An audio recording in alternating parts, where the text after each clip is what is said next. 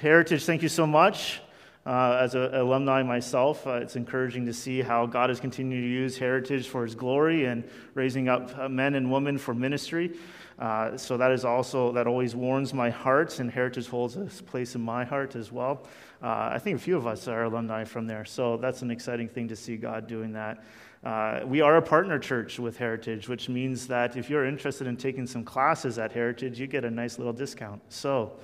Uh, if you can come and talk to myself about that or Pastor Matt, and we would love to do that with you. If you have your Bibles with you, please open them to John. We're in John 16, continuing in our sermon series today uh, in John. And I think uh, as the testimony was so clearly articulated uh, earlier today in our worship service, do you ever feel as those uh, that your life is just full of a bunch of losses? If you were a gambling person, which I hope you're not, but if you were, do you feel like you're always at the table losing? One of the blessings of being a Christian, and especially as we're looking into this passage, we have to remember the context of what is happening. So, this is called the farewell discourse. Jesus is preparing his disciples for when he is not going to be there. He had the Last Supper. He, he sat and broke bread with them, reminding them, as we just did, what communion is all about, that Jesus is going to, that he'll come back.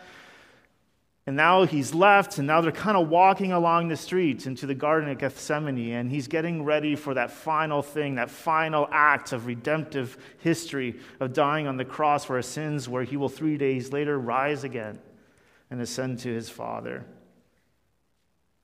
But as you think about that, one of the blessings of being a Christian is knowing that God is at work in our lives in such a way that even our losses end up to be gains.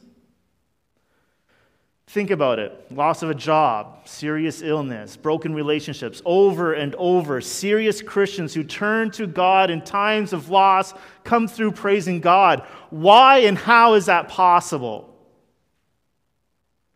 The psalmist praised God when he said in Psalm 119, verse 71, It is good for me that I was afflicted. When was the last time you said that? That I might learn your statutes. In Christ, we find that God often takes away our material goods in order to give spiritual riches. So, how do we know that this is true? In short, we look at how God has worked out throughout redemptive history. Even in this account, as Jesus prepares his disciples for him leaving, they are experiencing a great and amazing loss. It even blinds them to what is going to be accomplished when Jesus leaves. As he prepares them for that, to take up the cross and return into heaven. In Christ, even our losses, end up as gains. But how? So if you have your Bibles, John chapter 16 will be in John chapter 4, or verse 4, which says this I did not say these things to you from the beginning because, well, I was with you. But now I am going to him who sent me, and none of you asks me, Where are you going? But because I have said these things to you, sorrow has filled your hearts. Nevertheless, I tell you the truth, it is to your advantage that I go away, for if I do not go away, the Helper will not come to you. But if I go, I will send him to you. And when he comes, he will convict the world concerning sin and righteousness and judgment. Concerning sin, because they do not believe in me. Concerning righteousness, because I go to the Father, and you will see me no longer. Concerning judgment, because the ruler of this world is judged. In verse 12, I still have many things to say to you, but you cannot bear them now. When the Spirit of truth comes, he will guide you in all the truth, for he will not speak on his own authority, but whatever he hears, he will speak, and he will declare to you the things that are to come. He will glorify me, for he will take what is mine and declare it to you. All that the Father has is mine. Therefore, I said that he will take what is mine and declare it to you. And this is the word of the Lord. Let us pray. Father, we come together to continue to worship you. Lord, this is not a time when our ears get to be tickled, but a time for us to worship as we look and reflect upon what you have said to us specifically through your word. Lord, we pray for other churches here in London who are gathering to do the same thing, to sing songs, to open your word together, to preach your word. And Lord, we pray that the gospel may, may go forth from those pulpits, that lives would be changed, that you would call people to yourself, that your kingdom here in London would grow as you call people to yourself through the faithful preaching of your word. And Lord, we think of churches like Redemption, and we pray for them as they gather in the same way as we do, that you would bless them as they seek to be disciples who make disciples of Jesus Christ. That you would use them to grow your kingdom here in London. We pray for Pastor Norm and the elders as they continue to do that. And Lord, as we come and we gather and we open up your word together, Lord, I want to preach so that you are glorified. And I want to speak of you. I want to praise you, and I want to praise your name. And Lord, there is no way I can do this on my own, so will you not make this turn out well? So, God, by your Spirit, help me to preach this sermon with what is needed.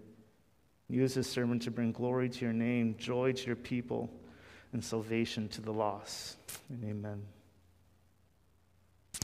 In verses 4 to 7, we see that Jesus leaves to send the Spirit.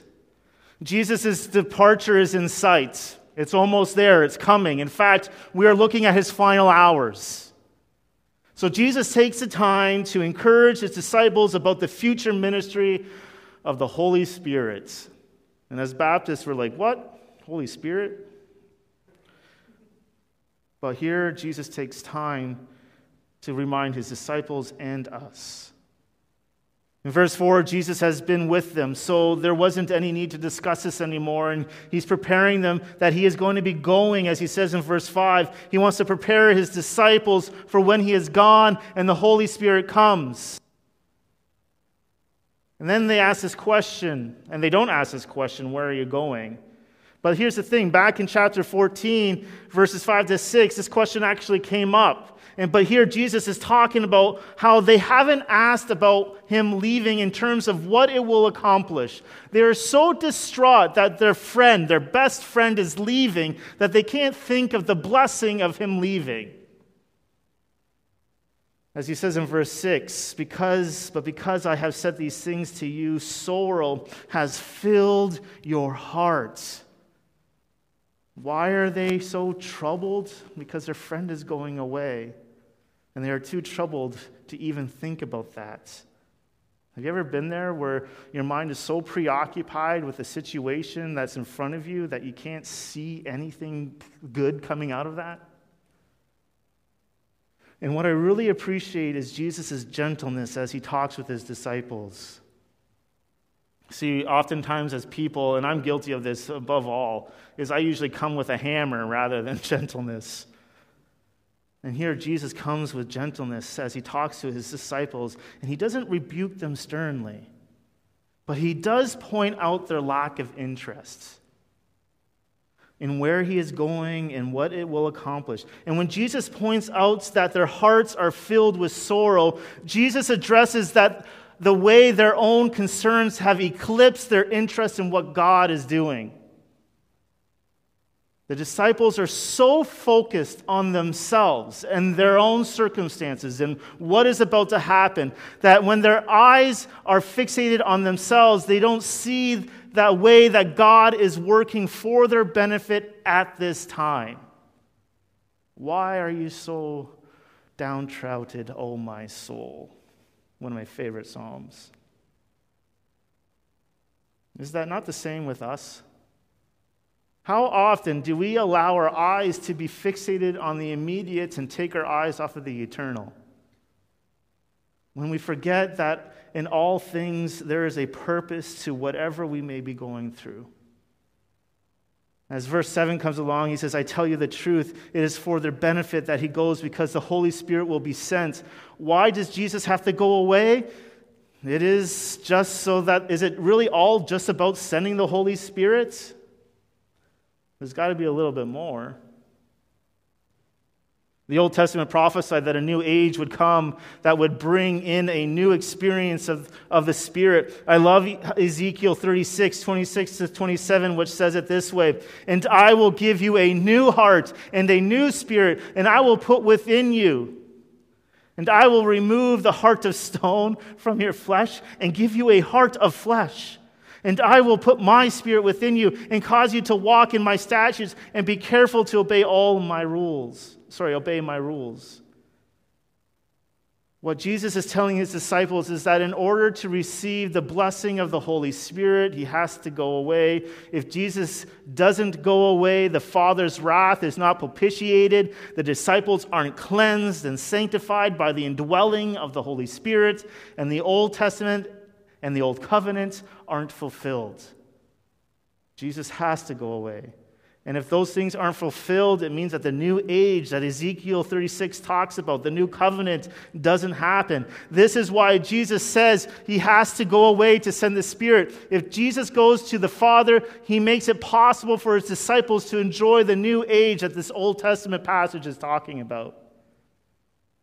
So, just like Jesus' apostles, we share great blessing through the permanent indwelling of the Holy Spirit. For all believers, all who believe in Jesus, you will receive the Holy Spirit. Romans 9, sorry, 8 9 says, You, however, are not in the flesh, but in the Spirit, if in fact the Spirit of God dwells in you. Anyone who does not have the Spirit of Christ does not belong to him. Or even in Galatians 3, verse 2, it says, Let me ask you only this Did you receive the Spirit by works of the law or by hearing with faith? As we look at this, we see that the Holy Spirit constantly brings attention to Jesus. And as He indwells us, He, he nestles the gospel into our hearts and applies the finished work of Jesus to our lives. Romans 8, 16 says, The Spirit Himself bears, into, bears witness with our spirits that we are children of God. To see and enjoy grace is the supreme work of the Holy Spirit as He bears witness to the truth and the comfort of God's Word in our hearts. If the Holy Spirit did not come, if Jesus did not go to send the Holy Spirit, we wouldn't have the Holy Spirit that indwells us that gives us the comfort, but it also the, the fulfillment of the Old Testament wouldn't happen either. The Spirit is the perfect helper, and He frees us from trying to live the Christian life in our own power. The gospel is not do more, try hard. Rather, it is see Jesus and surrender to the Spirit. The Holy Spirit is sent by Jesus who will free us to live the Christian life in his power. He will also convict the world. This is the counter rat race culture that we find ourselves in. If I work hard enough, I'll get there eventually. But the gospel says you can't work hard enough. The gospel says rest in Jesus and surrender to the Spirit. But the Holy Spirit will also convict the world. As you see in verses 8 to 11, it says, He will convict the world. When Jesus leaves, the Holy Spirit will bring conviction to a world that would not see its sin without His ministry. The Spirit convicts the world of its sin and shows the need of Jesus' truth in such a way that many repent and believe and will be saved. I love Acts 2, and for this reason, because I think Peter and I would be best friends. Actually, I don't know. We're probably both opinionated and we wouldn't like each other, but who knows? But I, I, I listen to, I look at Peter and I go in verse 2 and I go, man, if God can use Peter, he can use me. Peter preaches his first sermon, his first sermon in Acts 2. I don't want to talk about what my first sermon was like. And he says in Acts 2, verse 23, this Jesus delivered up according to the definite plan and foreknowledge of God, you crucified and killed by the hands of lawless men. If Peter has said that even a day earlier or days earlier, the results I would think, would not be the same. Because as Paul preaches his very first sermon, the church explodes and God calls people to himself. The Holy Spirit convicted those who were hearing. The Spirit present to convict the hearers of what Peter, who Peter was talking to. As we see in Acts 2:37, I think it shows what the Holy Spirit does by convicting as the hearers.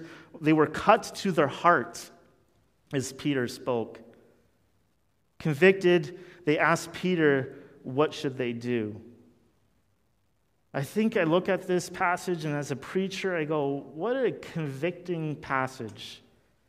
Because as a preacher, we, we try to hone that art. Even at Heritage, they have a whole uh, graduate certificate on trying to improve your preaching.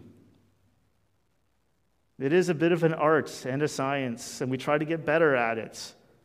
We never arrive. Some are A, plus, and some will always be the C on their best day. I know. But what does the conviction, who does the conviction? Was it the rhetoric of Peter? Is it my rhetoric? Is it the skills of the preacher that does the convicting? Although a preacher should seek to have good rhetoric skills uh, that a preacher should have, and although a preacher should seek to have good uh, gifts and improve on those, it is purely by the Holy Spirit who does the convicting. Now, let's apply that to our everyday lives.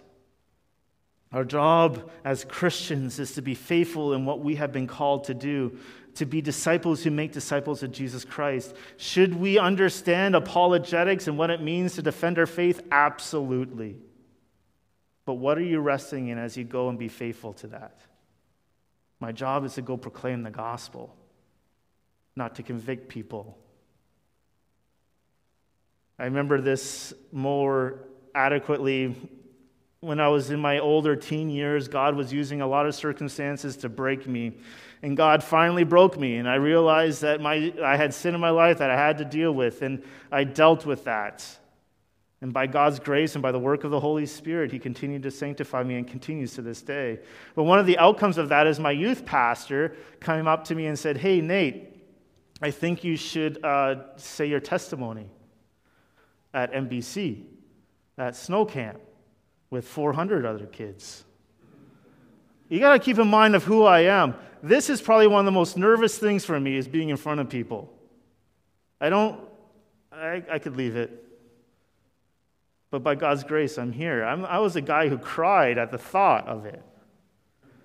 So my youth pastor says, Hey, can you do that? And I think I took a little bit longer to say yes.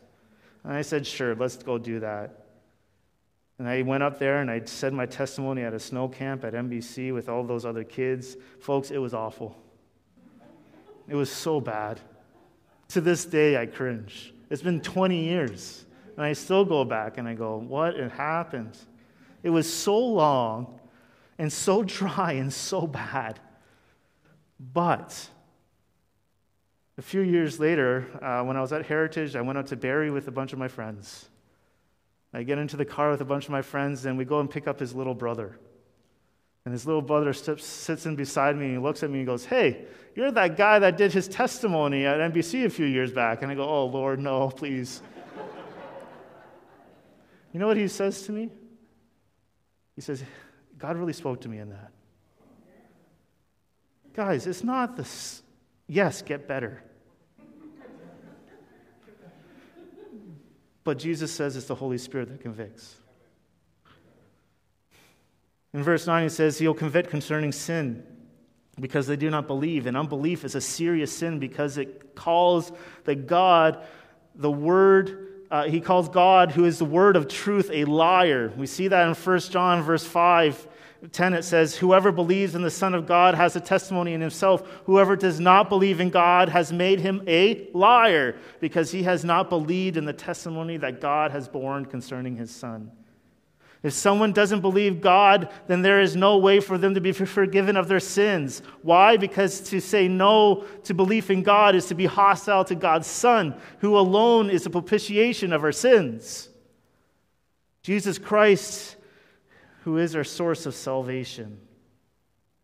In verse 10, the Holy Spirit will convict concerning righteousness, and the Holy Spirit will convict in that way concerning Jesus' righteousness, that he was a righteous man and not a liar, that the Holy Spirit will do this after Jesus leaves, when no one will see him because he has gone to the Father, but after the Holy Spirit will come and convict people that Jesus was a righteous person and unjustly slain.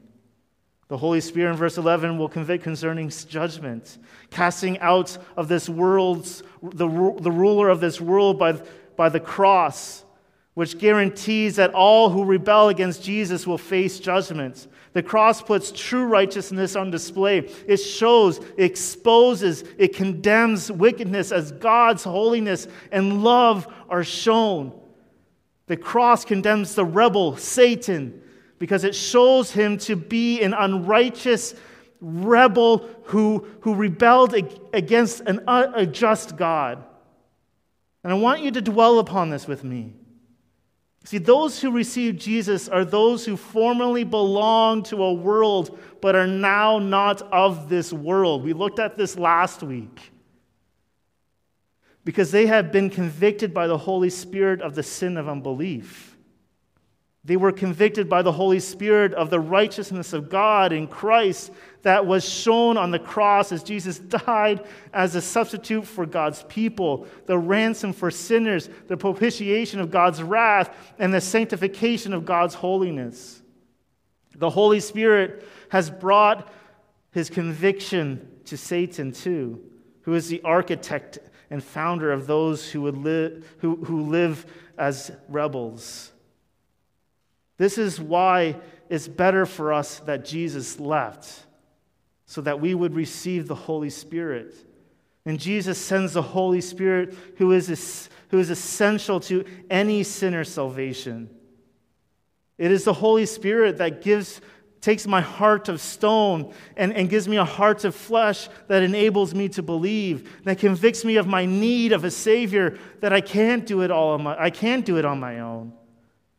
When he was on earth, Jesus accomplished our salvation by dying for our sins. When Jesus goes to heaven and sends the Holy Spirit, the Holy Spirit applies what Jesus achieved to the individual soul through the gift of faith. Look, your soul, you and I, together, are so depraved in sin that unless the Holy Spirit came to apply with divine power the saving benefits of what Jesus purchased on the cross, there is no way you would believe and be saved. Followers of Jesus are those who have been convicted by the Holy Spirit that Jesus should be believed, that Jesus established righteousness at the cross, and that Jesus triumphed over the despicable rogue who betrayed the one who is true and beautiful and good. Christians have seen that they deserve to be punished along with what Jesus absorbed on the cross. They have turned from the way that leads to death and have thrown themselves at the feet of the conqueror who has shown such amazing mercy. It is not possible even to be a Christian and to be saved from God's wrath without being convicted of sin and righteousness. We must confess our sin and seek refuge in Christ's blood. But if we want to be greatly used by the Spirit today, and his work of conviction always takes place through the witness of Christ's people, as we ourselves go out to make disciples of Jesus Christ, then we must also be convicted concerning the judgment of this world. Satan is defeated. The reign of sin is broken in Christ. Do you believe that? Are you convicted of Christ's triumph and reign over all? Does your life show that you are? Let us all pray. Let us all pray for the Spirit's conviction of Christ's victory over Satan, sin, and this world, so that through the witness that we do as, as, as of our, our yielded lives to the Holy Spirit, that that would bring conviction and save many. In verses 12 to 15, we see that the Spirit will glorify Jesus. And here Jesus refers to the Holy Spirit as the helper, the third person of the Godhead who was called to our side to minister on Christ's behalf. In, in the five passages of this farewell discourse dealing with the Spirit, Jesus has taught us five things. That the Holy Spirit is another helper, taking Christ's place in discipling his followers. The second one is that, we, that he would enable the apostles to remember all that Jesus had taught them. The third one is that the Holy Spirit, in the midst of persecution, he would empower the believers to witness to Jesus, and we would become even bolder in declaring the good news of Jesus Christ. The fourth one would be the conviction of sin and righteousness and judgment of this world.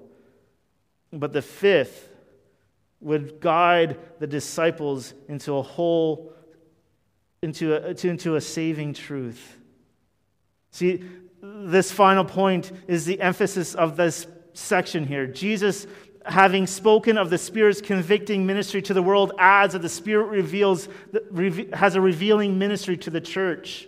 As he says in verse 13, He will guide you into all truth. And before some student comes and says, Jesus promised that I would understand all truth, and you haven't studied for your exam that's tomorrow, that's not what this is talking about. It's not a temporal knowledge of every kind. I wish that were the case. Then I would never forget everybody's name all the time. But not like it's not like you're going to develop some sort of super brain power, but we're talking about God's truth. The Holy Spirit will guide Jesus' followers and direct them. This is how the disciples personally write or oversee the writing of all of the books of the New Testament. But the promise is also for those who are in Christ, for all of us who believe and are resting in what Jesus has done for us on the cross, for all Christians, as the Holy Spirit leads and guides all who are in Christ. We see that in Romans 8:14, for all who are led by the Spirit of God are sons of God.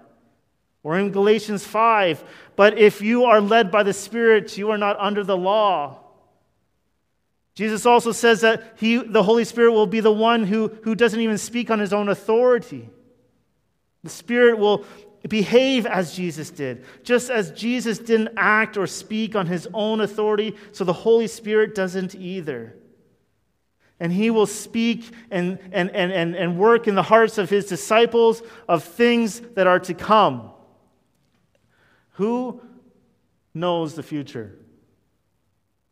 I think this is an important theological statement about the Holy Spirit. Don't overlook this. Who knows the future? God. If the Holy Spirit knows the future, He is God. He's not some sort of force like we see in Star Wars. He's not an entity. He is God, the third person of the Godhead. Only God can know what the future holds, and this gives evidence of the full deity of the Holy Spirit. In the book of Revelation, we see John, the writer of Revelation, carried along by the Spirit to prophesy all that Jesus reveals to him. We see also in 2 Peter verse 1 verse 21, for no prophecy was ever produced by the will of man, but men spoke from God as they were carried along by the Holy Spirit. All these things we're learning about who he is. The Holy Spirit will take what is Jesus's, as he says in verse 14, and declare it to you. Jesus then adds that the, the Spirit will reveal what belongs to Jesus, showing that the Spirit will hear and speak things that are about Jesus. And he will glorify Jesus. The whole purpose of the Holy Spirit's ministry is to glorify Jesus. I, I, you can study the Trinity forever. Well, you should be able to, because it's God and He's infinite. But understanding how the Father sends the Son and the Son sends the Spirit, how they are all equal but are also subjected to one, to the Father, is an amazing thing to break down. For, all of, for some of us, we think about that in terms of practically in complementarianism. We're all created equal before the eyes of God, but we all have different roles as well. As he says in verse 15, for you and I, when we realize why the Holy Spirit was sent into this world, we won't only recognize that our calling is summed up in our relationship to Christ, but also realize that the treasures of God for us are all found in and summed up in Christ. Look at what Jesus says here in, John 16, 15. All that the Father has is mine. Therefore, I said that he will take what is mine and declare it to you. See, Christian salvation is Trinitarian. It brings us the blessing of each of the persons of the glorious Godhead God the Father to take us as his children, Christ, the Savior shepherd to gain us salvation, and the Spirit helper to guide us into all truth and unite us to Christ, in whom all divine blessings are found. These are the things that we learn about why it is a blessing that Jesus had to go. What do we do with all of this, you may ask? I think the main thing, the main point that I kind of get out of this is this we can be confident that God has a plan involving his conforming, conforming us to his image of Christ and resulting in his being glorified. We go through this life often thinking that many of the circumstances that we find ourselves in are kind of like losing and I, the disciples felt like that too. But one of the blessings of being a Christian is knowing that God is at work in our lives in such a way that even our losses end up as gains. And when we look at Jesus Christ and how he sends the Holy Spirit, we can see more and more of what he is doing for us. We can be confident that God has a plan involving his conforming us to the image of Christ and resulting in his being glorified. Let us continue to glorify our God together. Father God, I thank you so much for who you are and what you have done for us through your Son, Jesus Christ. I know often, like the disciples, we feel and wonder why all these things are happening. Help us to trust that you are good and that whatever we're going through has a purpose. Lord, help us to, to learn more and more of who you are and what you have done for us. Help us to be people who go out and make disciples of Jesus Christ, declaring who you are, not based upon our own ability to convict people, but because you alone can convict. Help us to simply to be faithful. And amen.